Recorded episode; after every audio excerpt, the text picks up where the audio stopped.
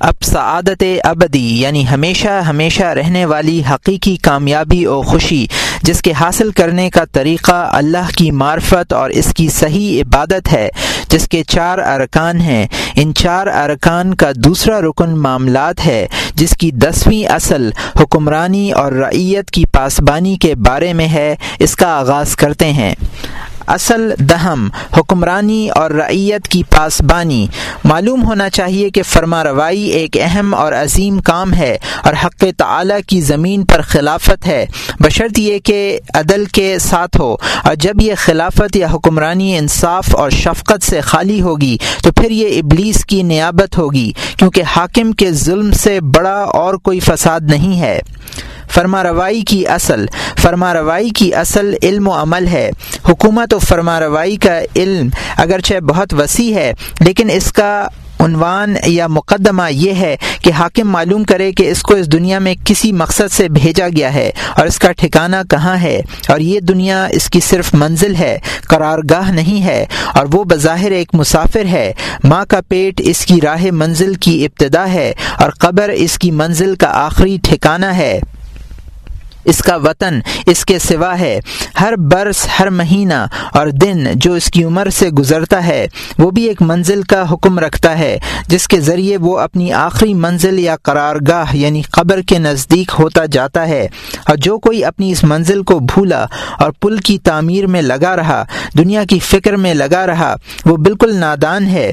دانشور اور ہوشیار وہ شخص ہے جو اس دنیا کی منزل میں راہ آخرت کا توشہ فراہم کرنے کے سوا کچھ اور طلب نہ کرے اور دنیا میں بس اتنی چیز پر جس کی ضرورت رکھتا ہے اکتفا کرے، اس کے سوا کچھ اور طلب نہ کرے اور دنیا میں بس اتنی چیز پر جس کی ضرورت رکھتا ہے اکتفا کرے اور اس کے سوا جو کچھ اور ہے، وہ حسرت و ندامت کا سرمایہ ہوگا اور موت کے وقت سکرات مرگ اس پر دشوار ہوگی اور پھر یہ سختی تو اس صورت میں ہے کہ مال حلال ہو، اگر مال حرام ہوگا تو آخرت کا عذاب اس حسرت سے کہیں زیادہ ہوگا۔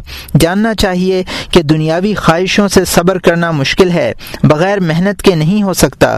البتہ اس شخص کے لیے آسان ہے جو اس بات پر پختہ یقین رکھتا ہو کہ دنیا کی لذت چند روزہ ہے اور آخرت کی لذت ابدی ہے اور کبھی زوال پذیر نہیں اور ہاتھ سے نہیں جائے گی۔ تو ایسے شخص کے لیے چند روز صبر کرنا آسان ہوگا۔ اس کی مثال ایسی ہے کہ کسی شخص کا کوئی معشوق اور محبوب ہے۔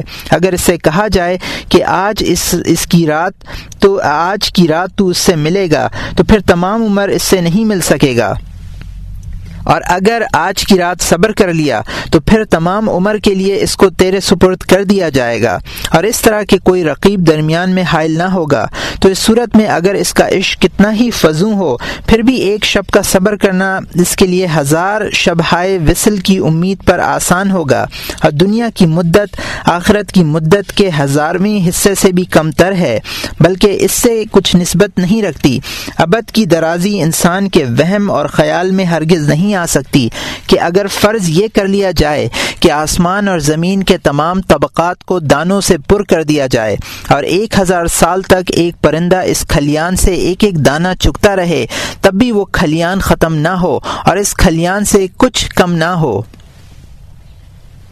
اس طرح اگر انسان کی عمر سو سال کی ہو اور روئے زمین کی تمام سلطنت یعنی مغرب مشرق سے مغرب اسے دے دی جائے اور اس کا کوئی اس کا مخالف بھی نہ ہو، تو آخرت کی دولت کے مقابلے میں اس کی کچھ حیثیت نہیں ہوگی۔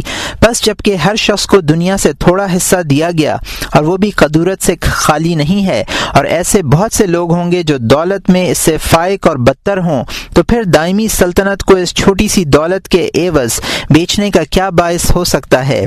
بس رعیت اور حاکم دونوں کو چاہیے کہ دل میں اس بات پر خوب غور کریں تاکہ کچھ دیر کے لیے کے لیے دنیاوی لذتوں سے دستبردار ہو سکیں۔ اس وقت رعیت پر مہربانی اور خدا کے بندوں کے ساتھ اچھا سلوک کرنا اور اللہ تعالیٰ کی خلافت کو صحیح طور پر بجا لانا اس پر آسان ہوگا۔ جب حاکم کو اس بات کا علم ہو جائے، تب اس کو فرما روائی میں مشغول ہونا چاہیے۔ اور اس طرح جیسا کہ اس کو حکم دیا گیا ہے، نہ اس طرح کہ اس میں دنیا کی خوبی ہو، کیونکہ حق تعلیٰ کے حضور میں کوئی عبادت حاکم کے عدل سے بہتر نہیں ہے۔ حصول اکرم صلی اللہ علیہ وسلم نے ارشاد فرمایا ہے کہ سلطان عادل کے عدل کا ایک روز ساٹھ برس کی عبادت سے افضل ہے۔ اور حدیث شریف میں یہ جو ارشاد فرمایا ہے کہ قیامت کے دن حق تعلیٰ کے عرش کے سائے میں سات شخص ہوں گے۔ ان میں سب سے پہلا سلطان عادل ہوگا۔ رسول اکرم صلی اللہ علیہ وسلم نے ارشاد فرمایا ہے کہ بادشاہ عادل کے لیے ہر روز ساٹھ صدیقین عابد کا عمل ملائکہ عرش پر لے جاتے ہیں۔ حضور علیہ السلاۃ وسلام نے مزید ارشاد فرمایا ہے کہ حق تعلیٰ کا بڑا مقرب اور بہت محبوب بادشاہ عادل ہے اور سب سے بڑا دشمن اور گرفتار عذاب بادشاہ ظالم ہے۔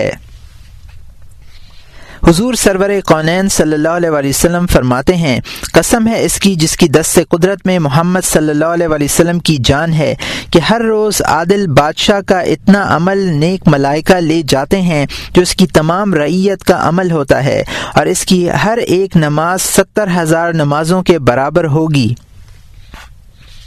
جب صورت حال یہ ہے تو اس سے زیادہ نعمت اور کیا ہو سکتی ہے کہ حق تعلیٰ کسی کو سلطنت کا منصب عطا فرمائے تاکہ اس کی ایک ساعت دوسرے شخص کی تمام عمر کے برابر ہو جائے اور جب کوئی شخص اس نعمت کا حق نہ پہچانے، ظلم اور ہوا و حوث میں مشغول ہو، تو اس پر غضب الہی نازل ہوگا۔ معلوم ہونا چاہیے کہ عدل کا درجہ ان دس قاعدوں کی رعایت سے حاصل ہوتا ہے۔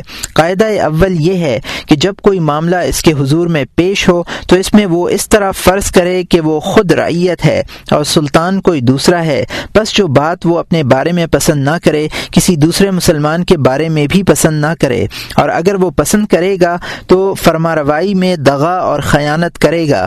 جنگ بدر کے روز حضور اکرم صلی اللہ علیہ وسلم سائے میں تشریف فرما تھے اور صحابہ کرام دھوپ میں تھے۔ حضرت جبرائیل امین تشریف لائے اور عرض کیا، اللہ تعالیٰ فرماتا ہے کہ آپ سائے میں بیٹھے ہیں اور آپ کے اصحاب دھوپ میں ہیں تو تو در سایہ دیار ان تو در آفتاب۔ بس اتنی سی بات پر اللہ تعالیٰ نے ناپسندیدگی کا اظہار فرمایا یعنی گلا کیا۔ حضور اکرم صلی اللہ علیہ وسلم کا ارشاد ہے کہ جو کوئی چاہتا ہے کہ دوزخ سے نجات پائے اور بہشت میں جگہ ملے ملے, ملے اسے چاہیے کہ آخر وقت تک کلمہ لا الہ الا اللہ پڑھے اور جو چیز اپنی خاطر پسند نہیں کرتا، کسی دوسرے مسلمان کے لیے پسند نہ کرے۔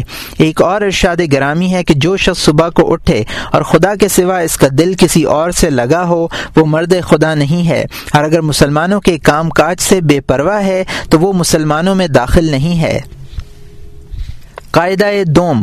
قاعدہ دوم یہ ہے کہ اپنے دروازے پر ارباب حاجات کے انتظار کرنے کو معمولی بات نہ سمجھے۔ اور اور اس آفت سے بچے۔ اور جب تک کسی مسلمان کے کام سے فارغ نہ ہو جائے، نفلی عبادت میں مشغول نہ ہو، کہ مسلمانوں کی حاجت روائی کرنا تمام نوافل سے افضل ہے۔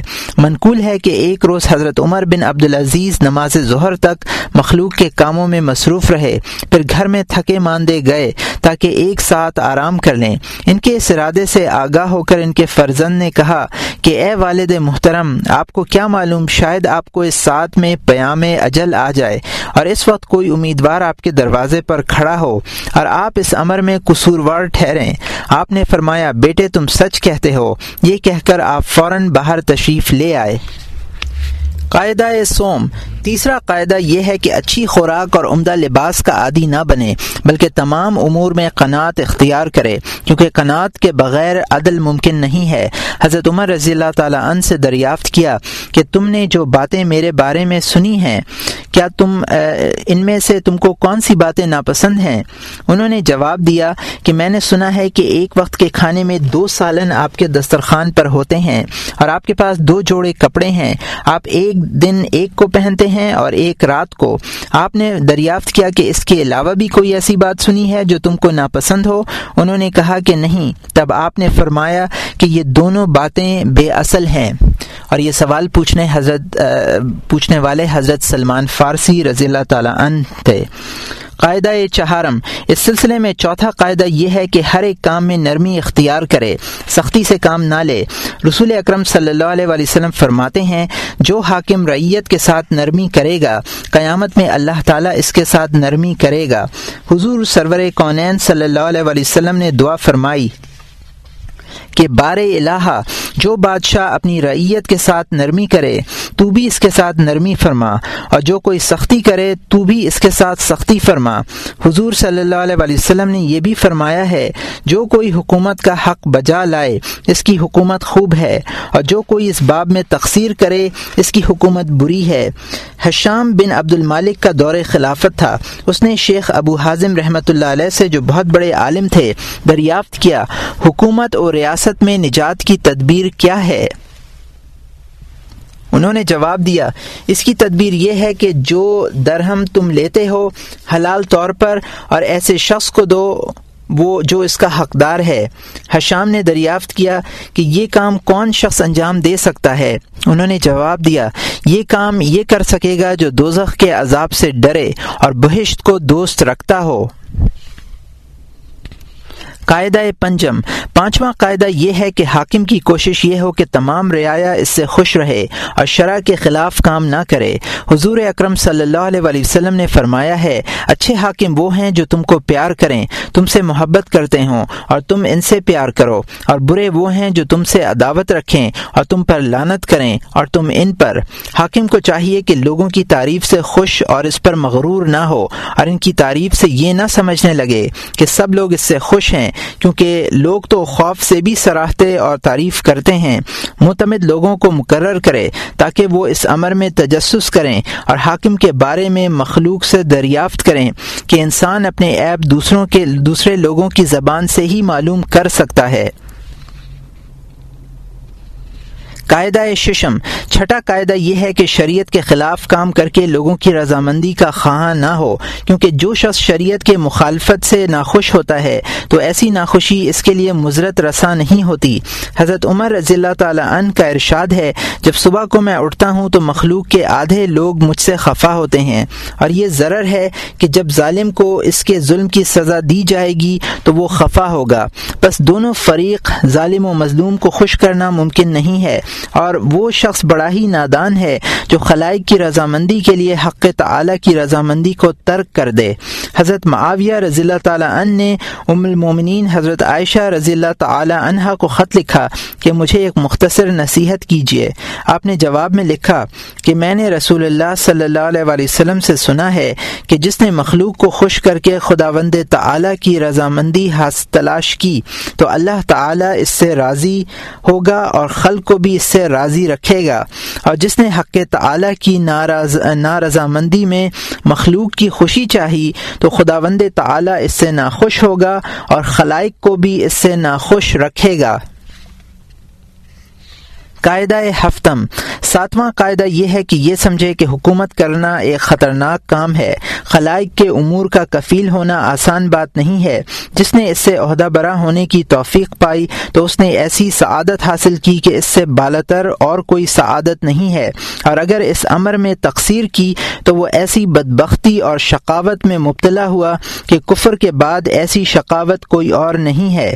ابن عباس رضی اللہ تعالی عنہما فرماتے ہیں کہ ایک روز میں نے رسول اکرم صلی اللہ علیہ وسلم کو دیکھا کہ آپ تشریف لائے اور در کعبہ کا حلقہ آپ نے اور در کعبہ کا حلقہ آپ نے پکڑا۔ اس وقت حرم میں قریشی حضرات موجود تھے۔ آپ نے فرمایا کہ حکام اور سلاطین قریش سے ہوتے رہیں گے۔ جب تک وہ یہ تین کام بجا لاتے رہیں گے۔ پہلا یہ کہ جب لوگ ان سے مہربانی کے خواہاں ہوں تو وہ مہربانی کریں۔ دوسرا یہ کہ حکم چاہیں تو انصاف کریں۔ اور تیسرا یہ کہ اور جو اقرار کریں اس کو پورا کریں۔ جو کوئی ایسا نہ کرے اس پر خدا کے فرشتوں کی اور تمام مخلوق کی لانت ہو۔ حق تعالی نہ ان کی فرض عبادت قبول فرمائے اور نہ سنت۔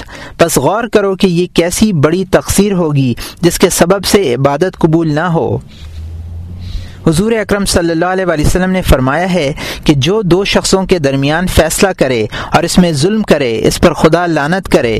حضور انور علیہ السلاۃ وسلام نے یہ بھی فرمایا ہے کہ تین قسم کے لوگ ہیں جن پر قیامت کے دن حق تعالی نظر نہیں فرمائے گا۔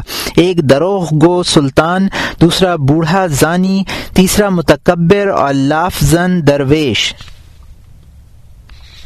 حضور اکرم صلی اللہ علیہ وسلم کا ارشاد گرامی ہے کہ قریب ہے کہ مشرق و مغرب کے ممالک تم فتح کرو گے، وہاں کے عامل دو میں پڑیں گے، مگر وہ شخص جو خدا سے ڈرے گا، وہ تقوی اختیار کرے گا اور امانت گزار رہے گا۔ ایک اور ارشاد گرامی ہے کہ وہ حاکم جس کے حوالے خدا تعالی نے ریت کو کیا ہے، اگر دغا دے گا اور شفقت بجا نہیں لائے گا، حق تعالی اس پر بہشت کو حرام کر دے گا۔ اور فرمایا ہے، جس کو مسلمانوں پر سرداری عطا کی گئی اور اس نے ان کی ایسی نگہبانی نہیں کی جیسے وہ اپنے گھر والوں کی کرتا ہے، تو اس سے کہہ، وہ دوزخ میں اپنا ٹھکانہ تیار کرے۔ حضور اکرم صلی اللہ علیہ وسلم کا یہ بھی ارشاد ہے کہ دو شخص میری امت کی شفاعت سے محروم رہیں گے۔ ایک ظالم بادشاہ اور دوسرا وہ بدتی جو دین میں فساد کر کے حد سے تجاوز کرے اور فرمایا کہ قیامت میں بادشاہ کو بڑا عذاب ہوگا۔ ایک اور حدیث میں ارشاد فرمایا ہے، پانچ پانچ اشخاص سے اللہ تعالی ناخوش ہے۔ اگر چاہے گا تو دنیا میں ان پر غضب نازل فرمائے گا، ورنہ دوزخ میں ان کی جگہ ہوگی۔ ان میں ایک وہ سردار قوم ہے جو قوم سے تو اپنا حق لے لے، لیکن ان کا حق ادا نہ کرے اور ظلم کو ان سے موقوف نہ کرے۔ دوسرا، وہ امیر ہے، لوگ جس کے متی ہیں، لیکن وہ ضعیف و قوی کو یکساں نہیں سمجھتا اور طرفداری کی بات کرتا ہے۔ تیسرا، وہ امیر ہے، لوگ جس کے متی ہیں لیکن وہ ضعیف و قوی کو یکساں نہیں سمجھتا اور طرف اور طرفداری کی بات کرتا ہے۔ تیسرا، وہ شخص ہے جس نے ایک مزدور کو کام پر لگایا اور جب وہ اس کا کام تمام کر چکا تو یہ اس کی پوری اجرت نہیں دیتا۔ چوتھا، وہ شخص ہے جو اپنے زن و فرزند کو اللہ کی اطاعت کا حکم نہ دے اور دین کی باتیں انہیں نہ سکھائے اور ان کے کھلانے پلانے میں حلال و حرام کی روزی کی تمیز نہ کرے۔ یعنی جیسے بھی ہو، ان کا پیٹ بھر دے۔ پانچویں، وہ شخص جو مہر کے بارے میں اپنی بیوی پر ظلم کرے کہ وہ اس کا مہر معاف کر دے۔ حضرت عمر رضی اللہ تعالیٰ عنہ نے ایک روز ایک جنازے پر نماز پڑھنی چاہی کہ ایک شخص نے آگے بڑھ کر نماز پڑھا۔ پڑھا دی۔ جب اس میت کو دفن کر چکے تو آپ نے اس کی قبر پر ہاتھ رکھا اور فرمایا بار الہ، اگر تو اس کو عذاب دے تو اس کا سزاوار ہے کہ اس نے تیری تقسیر کی ہوگی۔ اور اگر تو اس پر رحم فرمائے گا اور رحمت کرے گا تو یہ تیری رحمت کا محتاج ہے۔ اے مرد، تجھے مبارک ہو۔ اگر تو کبھی امیر حکام نہ تھا اور نہ نقیب تھا اور نہ مددگار، نہ کاتب، نہ خراج وصول کرنے والا۔ آپ کی اس دعا کرنے کے بعد وہ شخص جس نے نماز پڑھائی تھی نظر سے غائب ہو گیا۔ حضرت عمر رضی اللہ تعالیٰ عنہ نے فرمایا، اس شخص کو تلاش کرو۔ لیکن تلاش کرنے پر وہ شخص نہیں ملا۔ تب آپ نے فرمایا کہ یہ حضرت خضر علیہ السلام تھے۔ حضور اکرم صلی اللہ علیہ وآلہ وسلم نے فرمایا ہے، افسوس ہے ان امیروں پر، نقیبوں پر، امینوں پر جو عمل نہیں کرتے۔ وہ اپنے گیسوؤں کے بل آسمانوں سے لٹکے ہوں گے۔ حضور اکرم صلی اللہ علیہ وآلہ وسلم نے یہ بھی فرمایا ہے کہ اگر کوئی شخص صرف دس آدمیوں پر امیر ہے، تب بھی اس کو قیامت کے دن دست بزنجیر لایا جائے گا۔ اگر وہ نیک رہا ہے تو اس کو چھوڑ دیا جائے گا، ورنہ ایک اور زنجیر اس کی طرف طرف بڑھا دیتے ہیں۔ حضرت عمر رضی اللہ تعالیٰ عنہ کا ارشاد ہے کہ زمین کے حاکم پر آسمان کے حاکم کی طرف سے افسوس کیا جاتا ہے جب وہ سامنے پیش ہوتا ہے۔ ہاں جبکہ اس نے انصاف کیا ہو، حق گزار رہا ہو اور حرص و ہوا سے حکم نہ دیا ہو اور اپنے اقربا کی حمایت نہ کی ہو اور خوف و رجا کے تحت حکم نہ کیا ہو اور خدا وند تعلیٰ کی کتاب کو ان معاملات میں آئینے کی طرح اپنی نظر کے سامنے رکھا ہو اور اور ہر ایک حکم کتاب الہی کے مطابق دیا ہو اس سے اللہ تعالی راضی ہوگا۔ رسول اکرم صلی اللہ علیہ وسلم نے ارشاد فرمایا ہے، قیامت کے دن حاکموں کو حاضر کیا جائے گا اور ان سے دریافت کیا جائے گا کہ تم میرے ریوڑوں کے نگہبان تھے اور میری زمین و مملکت کے خزینہ دار تھے۔ میرے فرمان کے خلاف تم نے کسی کو کوئی سزا دی اور اس پر حد جاری کی۔ وہ جواب دیں گے، الہی اس غیظ و غضب کی بنا پر ایسا کیا کہ انہوں نے تیری مخالفت کی تھی۔ حق تعالی فرمائے گا، کیوں؟ کیا تمہارا غصہ میرے غصے سے زیادہ تھا؟ دوسرے امیر سے پوچھا جائے گا کہ تم نے میرے حکم سے کم سزا کیوں دی؟ جتنی سزا کا میں نے تجھے حکم دیا تھا، اس سے کم سزا کیوں دی؟ وہ جواب دے گا کہ بار الہی مجھے اس پر رحم آیا تھا۔ حق تعالی فرمائے گا، کیا تو مجھ سے زیادہ رحیم ہو سکتا ہے؟ اس کے بعد دونوں سے مواخذہ کیا جائے گا۔ اس سے بھی جس نے اس کے حکم سے زیادہ کیا تھا اور اس سے بھی جس نے حکم الہی سے کم کیا تھا اور دوزخ کے گوشوں کو ان سے بھر دیا جائے گا۔ حضرت حضیفہ رضی اللہ تعالیٰ عنہ نے فرمایا کہ میں کسی حاکم کی تعریف نہیں کرتا، خواہ وہ نیک ہو یا بد، لوگوں نے اس کا سبب دریافت کیا۔ تو انہوں نے جواب دیا کہ میں نے رسول اللہ صلی اللہ علیہ وسلم سے سنا ہے کہ قیامت کے دن تمام حاکموں کو لایا جائے گا۔ خواہ وہ عالم ہوں یا ظالم، سب کو سرات پر کھڑا کیا جائے گا اور سرات کو حکم دیا جائے گا کہ ان کو ایک جھٹکا دے۔ بس جس نے حکم دینے میں زیادتی کی ہوگی یا قضا میں رشوت لی ہوگی یا ایک فریق کی بات غور سے سنی ہوگی اور دوسرے کی سرسری طور پر ایسے سب لوگ اس جھٹکے سے نیچے گر پڑیں گے اور ستر برس تک تک دوزخ کے غار میں چلیں گے، تب کہیں اپنی قرار گاہ تک پہنچیں گے۔ حدیث شریف میں آیا ہے کہ حضرت داؤد علیہ السلام بھیز بدل کر باہر نکلتے تھے۔ جو کوئی نظر آتا، اس سے دریافت کرتے کہ داؤد کی سیرت، طرز زندگی اور معاش کیسی ہے۔ ایک دن حضرت جبرائیل علیہ السلام ایک شخص کی صورت میں سامنے آئے۔ حسب معمول ان سے حضرت داؤد علیہ السلام نے دریافت کیا۔ تو انہوں نے کہا کہ داؤد نیک مرد ہوتا اگر وہ بیت المال سے اپنی روزی نہ لیتا ہوتا۔ بس داؤد علیہ السلام اپنی محراب میں گئے اور اور روتے ہوئے بارے بارگاہ الہی میں عرض کیا کہ الہی مجھے کوئی حرفہ سکھا دے تاکہ میں اپنے ہاتھ سے کمائی کر کے کھا سکوں۔ اللہ تعالیٰ نے انہیں ذرہ بنانا سکھا دیا۔ اس طرح حضرت عمر ضلع تعالیٰ ان بجائے شہنہ کے رات کو جو گشت کیا کرتے تھے تاکہ جہاں تک خرابی نظر آئے اس کا تدارک کریں۔ اور فرماتے تھے کہ اگر ایک خارش زدہ گوسفند کو دریائے فرات کے کنارے چھوڑ دیا جائے اور اس کی خارش دور کرنے کا روغن اس کے نہ ملا جائے اس کو نہ ملا جائے۔ تو مجھے ڈر ہے کہ قیامت کے دن مجھ سے اس کا سوال کیا جائے گا۔ باوجود اس کے کہ آپ کی احتیاط کا یہ حال تھا اور آپ کا عدل ایسا تھا کہ کوئی دوسرا شخص اس عدل کو نہیں پہنچ سکتا۔ جب آپ کا انتقال ہوا تو حضرت عبداللہ بن عمر بن العاص رضی اللہ تعالیٰ عنہ کہتے ہیں کہ میں نے دعا کی کہ حق تعالی ان کو مجھے خواب میں دکھا دے۔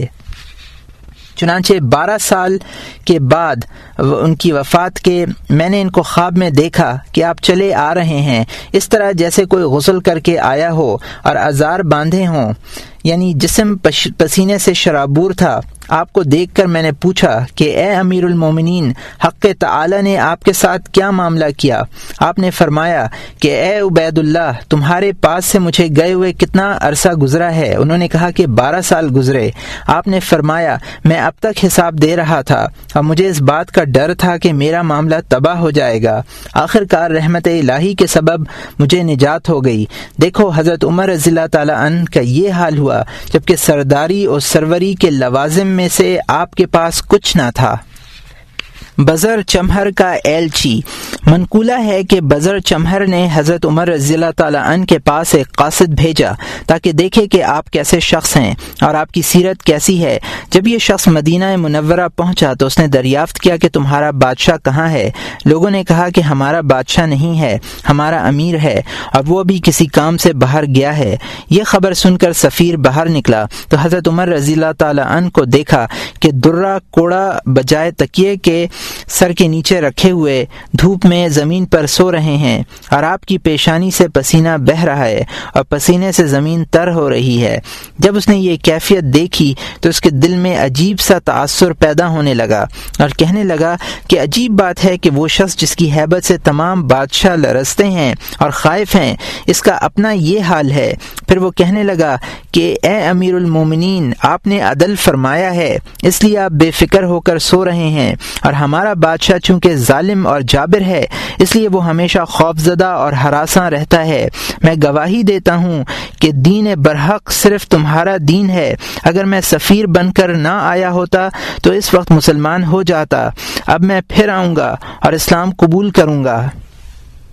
بس معلوم ہوا کہ حکومت ایک کارنامہ عظیم ہے اور اس کا علم بھی ایک وسیع و بسیط علم ہے۔ بس حاکم کی عافیت اسی میں ہے کہ وہ علماء دیندار کے ساتھ ہم نشینی رکھے تاکہ عدل کا راستہ وہ اس کو بتائیں۔ حاکم ان کی نصیحت دل سے سنے اور دنیا دار عالموں کی صحبت سے بچے کہ وہ لوگ اس کو فریب دیں گے، اس کی بیجا تعریف کریں گے اور اس کی خوشنودی حاصل کرنا چاہیں گے تاکہ یہ لوگ اس مردار حرام سے دنیا اور حکومت جو اس حاکم کے ہاتھ میں ہے، مکر و ہیلے سے کچھ حاصل کر لیں۔ دیندار عالم۔ دیندار عالم وہ ہے جو حاکم سے کوئی تما نہ رکھے اور انصاف سے کسی وقت نہ چوکے۔ منقول ہے کہ شیخ شفیق بلخی رحمۃ اللہ علیہ ہارون رشید کے پاس گئے۔ تو ہارون نے کہا کہ شفیق زاہد تم ہی ہو؟ انہوں نے کہا، میں شفیق ہوں، زاہد نہیں ہوں۔ ہارون نے کہا، مجھے نصیحت کرو۔ شفیق بلخی رحمۃ اللہ علیہ نے فرمایا کہ حق تعالی نے آپ کو حضرت صدیق رضی اللہ تعالیٰ عنہ کی مسنت پر بٹھایا ہے۔ بس وہ تجھ سے ایسا صدق چاہتا ہے جیسا کہ اس کو مطلوب ہے۔ اور فاروق رضی اللہ تعالیٰ عنہ اعظم کی مسنت پر بٹھایا ہے اور وہ آپ سے حق و باطل میں فرق چاہتا ہے جیسا کہ وہ چاہتا ہے ہونا چاہیے۔ اور عثمان ذن کی جگہ آپ کو بٹھایا ہے اور آپ سے وہ علم و عدل چاہتا ہے۔ یہ سن کر ہارون نے کہا کہ کچھ اور نصیحت کیجیے۔ شفیق بلخی رحمۃ اللہ علیہ نے فرمایا، حق تعالی کا ایک گھر ہے جس کو دوزخ کہتے ہیں اور آپ کو اس کا دربان بنایا ہے اور آپ کو تین چیزیں دی ہیں۔ بیت المال کے اموال، شمشیریں اور تازیانہ۔ اور حکم دیا ہے، ان تین چیزوں کے ذریعے مخلوق کو دوزخ سے بچائیے۔ یعنی جو محتاج تمہارے پاس آئے، اس کو مال سے محروم نہ رکھو۔ جو خدا کی نافرمانی کرے، اس کو اس تازیانے سے سزا دیجیے۔ اور جو شخص کسی کو ناحق قتل کرے، اس کو اس کے والی کی اجازت کے بعد اگر وہ دیت نہ دے، اس تلوار سے قتل کر دیجیے اگر آپ ایسا نہیں کریں گے، تو پھر آپ ہی دوزخیوں کے پیشوا ہوں گے اور دوسرے لوگ آپ کے پیچھے پیچھے آئیں گے۔ یہ سن کر ہارون نے کہا، ابھی کچھ اور نصیحت فرمائیے۔ شیخ بلخی رحمۃ اللہ علیہ نے فرمایا، آپ ایک چشمہ ہیں اور آپ کے امال اس دنیا میں اس کی نہریں ہیں۔ اگر چشمہ روشن اور پاکیزہ ہے، تو نہروں کے گدلے پن سے کچھ نقصان نہیں ہوگا۔ ہاں اگر چشمہ تاریک اور گدلا ہو گیا، تو پھر نہریں بھی صاف نہیں رہ سکیں گی۔ حضرت فضیل بن ایاس کے کے نسائے منقول ہے کہ ہارون الرشید نے اپنے مصاحب عباس کے ساتھ شیخ فضیل بن ایاس کے پاس گئے۔ جب ان کے دروازے پر پہنچے تو سنا کہ وہ قرآن پاک کی یہ آیت تلاوت کر رہے تھے۔ ام حسب الذين اشتروا السيئات ان نجعلهم كالذين امنوا وعملوا الصالحات سواء محياهم ومماتهم ساء ما يحكمون ترجمہ وہ لوگ جنہوں نے برے اعمال کیے ہیں۔ آیا یہ سمجھتے ہیں کہ ہم ان کو برابر رکھیں گے؟ ایسے لوگوں کے ساتھ جو ایمان لائے اور اچھے عمل کیے، ان کی زندگی اور موت برابر ہے۔ انہوں نے جو کیا وہ برا حکم تھا۔ یہ آیت سن کر ہارون نے کہا کہ اگر ہم نصیحت حاصل کریں تو ہم کو یہی کافی ہے۔ ہارون نے کہا اچھا دروازہ کھٹکھٹاؤ۔ عباس نے دروازے پر دستک دی اور آواز دی کہ اے شیخ امیر المومنین تشریف لائے ہیں۔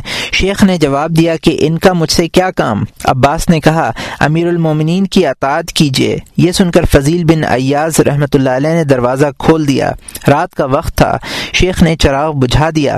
تاریکی میں فضیل رحمۃ اللہ علیہ کا ہاتھ کے ہاتھ سے ہارون کا ہاتھ مس ہوا تو شیخ نے فرمایا کہ اگر ایسا نازک ہاتھ عذاب الہی سے محفوظ نہ رہے تو حیف ہے۔ پھر اور یا پھر کہا کہ اے امیر المومنین قیامت کے دن خداوند تعالی کے جواب کے واسطے تیار رہیے۔ کہ آپ کو ہر ایک مسلمان کے ساتھ بٹھایا جائے گا اور اس کا انصاف آپ سے طلب کیا جائے گا۔ یہ سن کر ہارون رونے لگا۔ عباس نے کہا، اے شیخ، آپ نے تو امیر المومنین کو مار ڈالا۔ شیخ فضیل نے فرمایا، اے حامان، تو اور تیرے جیسے لوگوں نے امیر المومنین کو ہلاک کیا ہے اور تو کہتا ہے کہ میں نے مار ڈالا۔ ہارون نے عباس سے کہا کہ شیخ نے مجھے فرعون سمجھا۔ اس وجہ سے تجھ کو حامان کہا۔ اس کے بعد ہارون نے ہزار دینار ان کو پیش کیے اور کہا کہا کہ یہ مال حلال ہے، میری والدہ کے مہر کی رقم ہے، اس کو قبول کر لیجیے۔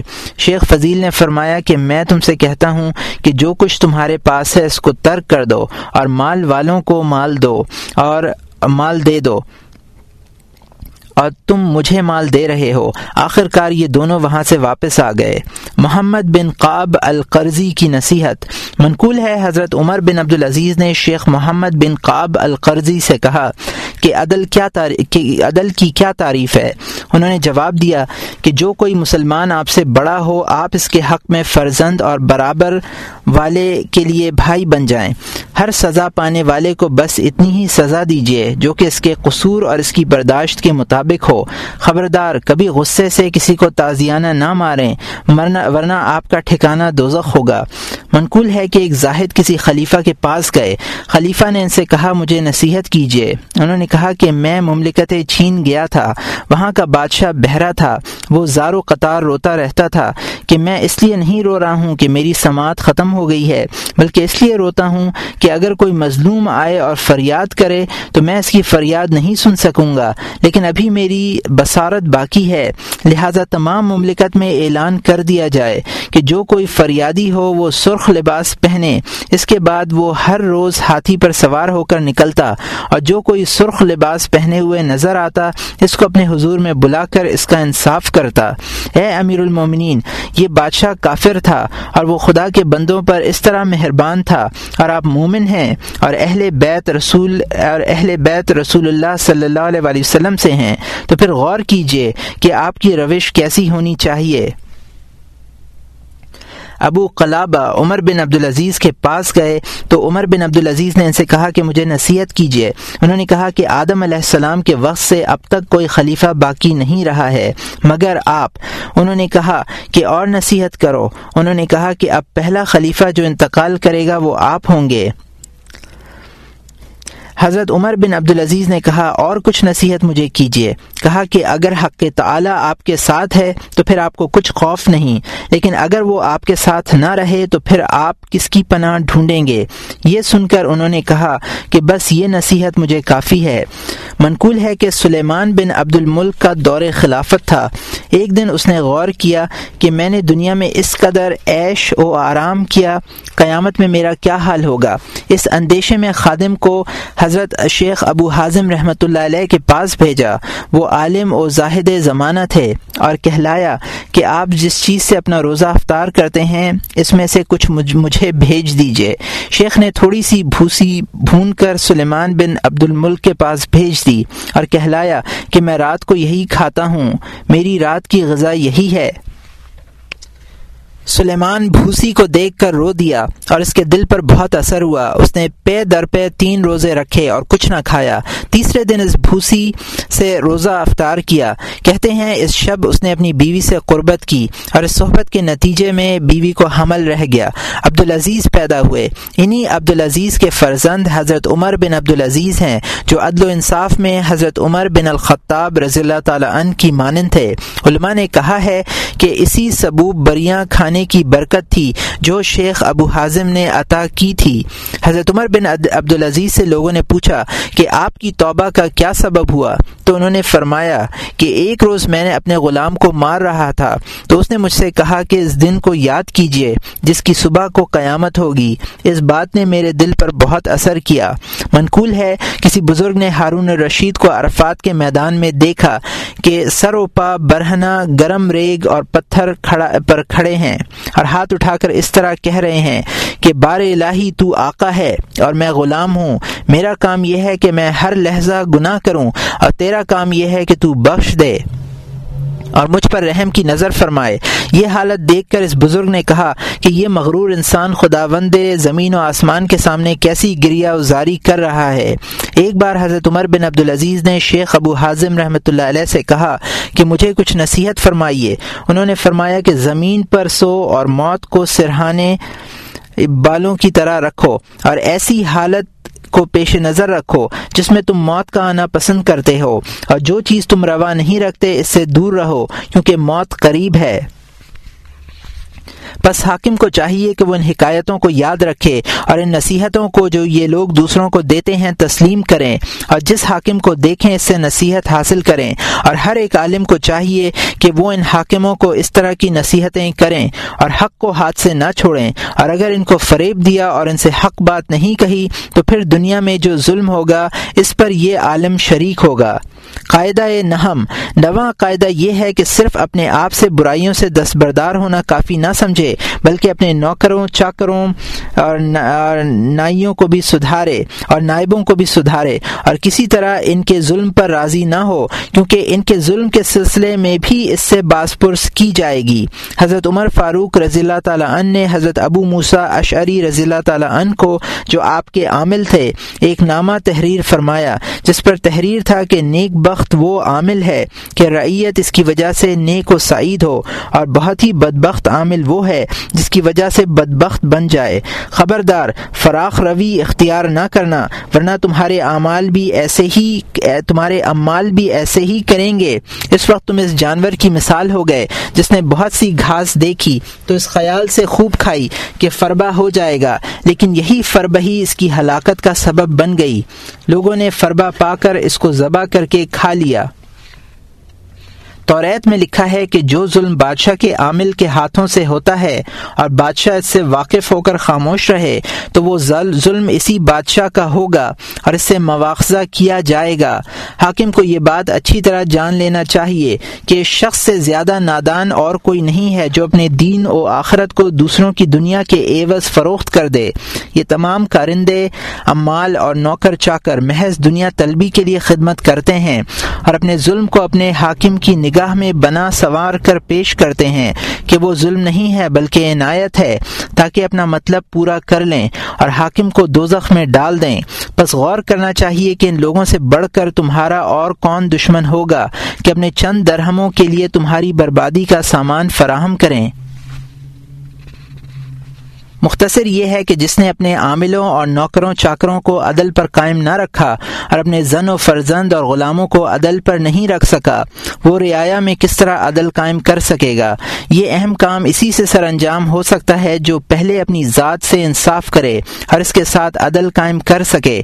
اور یہ اس طرح ہوگا کہ آدمی ظلم و غضب اور خواہشات کو اپنی عقل پر غالب نہ کرے، ان جذبات کو عقل و دین کا قیدی بنائے۔ ایسا نہ کرے کہ عقل و دین ظلم و غضب اور شہوت کے اسیر بن جائیں۔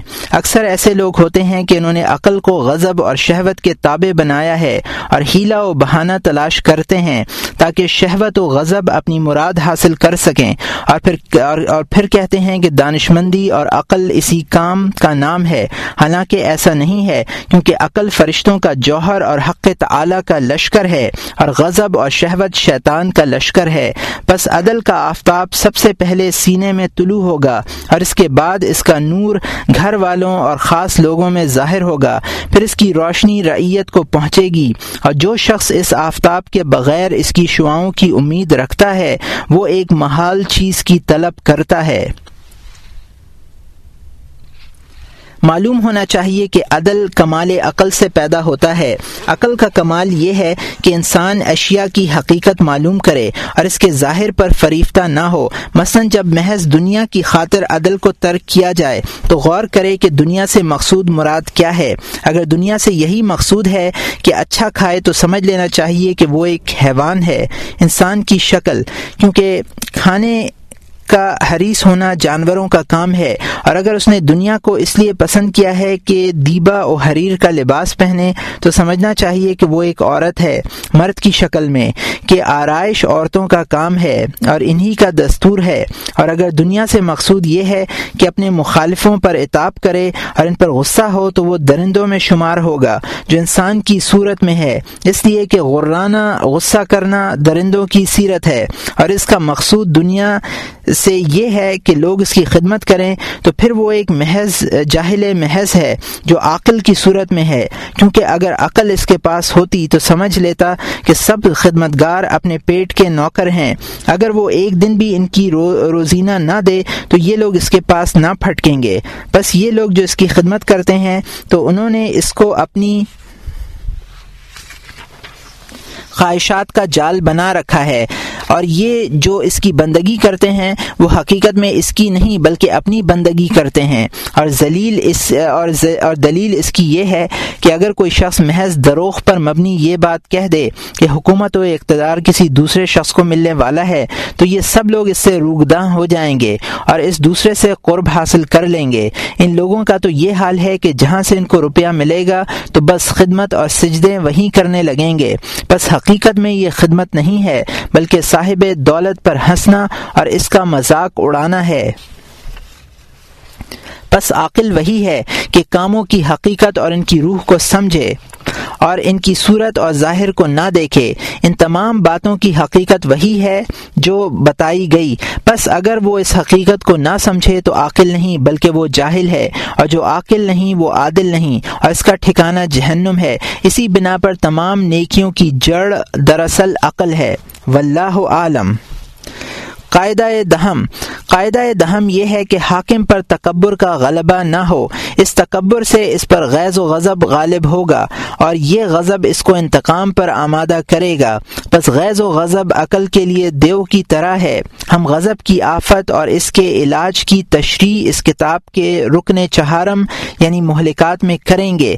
یہ سمجھ لینا چاہیے کہ غیظ و غضب غالب ہوں تو اس وقت یہ کوشش کرنی چاہیے کہ تمام کاموں میں افو و درگزر کی طرف اس کا جھکاؤ ہو اور کرم اور بردباری یعنی تحمل کو اپنا شعار بنا لے۔ اس کو سمجھ لینا چاہیے کہ جب وہ کرم کو اپنا شعار بنا لے گا تو پھر وہ اولیاء، صحابہ اور انبیاء کی مانند ہوگا کہ یہ سب حضرات کرام، کرم پیشہ تھے۔ اور اس کو ابلا اور بے وقوف لوگوں کی طرح نہیں ہونا چاہیے کہ یہ ابلا لوگ تو جانوروں اور درندوں کی طرح ہوتے۔ حکایت میں منقول ہے کہ ابو جعفر منصور کا عہد خلافت تھا۔ اس نے ایک دن ایک خیانت کرنے والے شخص کے قتل کا حکم دیا۔ شیخ مبارک بن فضالہ اس وقت موجود تھے۔ انہوں نے کہا کہ اے امیر المومنین، اس قتل سے قبل مجھ سے رسول اکرم صلی اللہ علیہ وسلم کی ایک حدیث سن لیجیے۔ تو ابو جعفر نے کہا، سناؤ۔ شیخ مبارک نے کہا، حضرت ابو حریرہ رضی اللہ تعالیٰ عنہ سے مروی ہے کہ رسول خدا صلی اللہ علیہ وسلم نے فرمایا ہے کہ قیامت کے دن تمام مخلوق کو ایک صحرا میں جمع کیا جائے گا اور منادی آواز دے گا کہ جس کسی کا اللہ تعالیٰ پر حق ہے وہ کھڑا ہو جائے۔ اس وقت کوئی شخص بھی نہیں اٹھے گا، سوائے شخص کے جس نے کسی کو معاف کیا ہو۔ یہ حدیث سن کر ابو جعفر نے کہا کہ اس کو چھوڑ دو، میں نے اس کو معاف کر دیا۔ اکثر غیظ و غضب اس سبب سے پیدا ہوتا ہے کہ کوئی شخص ان سے زبان درازی کرنے والے کو فوراً قتل کر دیں۔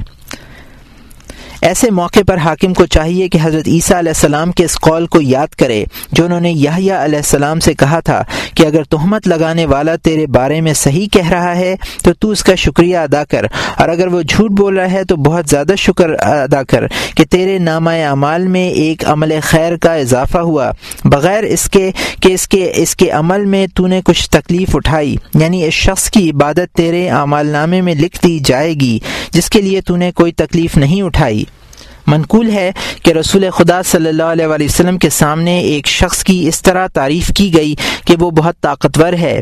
آپ نے فرمایا، کس طرح؟ کہنے والے نے کہا کہ وہ جس کسی سے لڑتا ہے، اس کو شکست دے دیتا ہے اور ہر شخص پر غالب رہتا ہے۔ رسول اکرم صلی اللہ علیہ وسلم نے فرمایا کہ قوی اور مرد وہ ہے کہ جو اپنے غصے پر غالب آ جائے اور وہ شخص نہیں جو کسی کو پچھاڑ دے۔ رسول اکرم صلی اللہ علیہ وسلم نے یہ بھی فرمایا ہے کہ تین چیزیں ہیں جس شخص کو یہ تینوں چیزیں حاصل ہو جائیں، اس کا ایمان ایمان ہے۔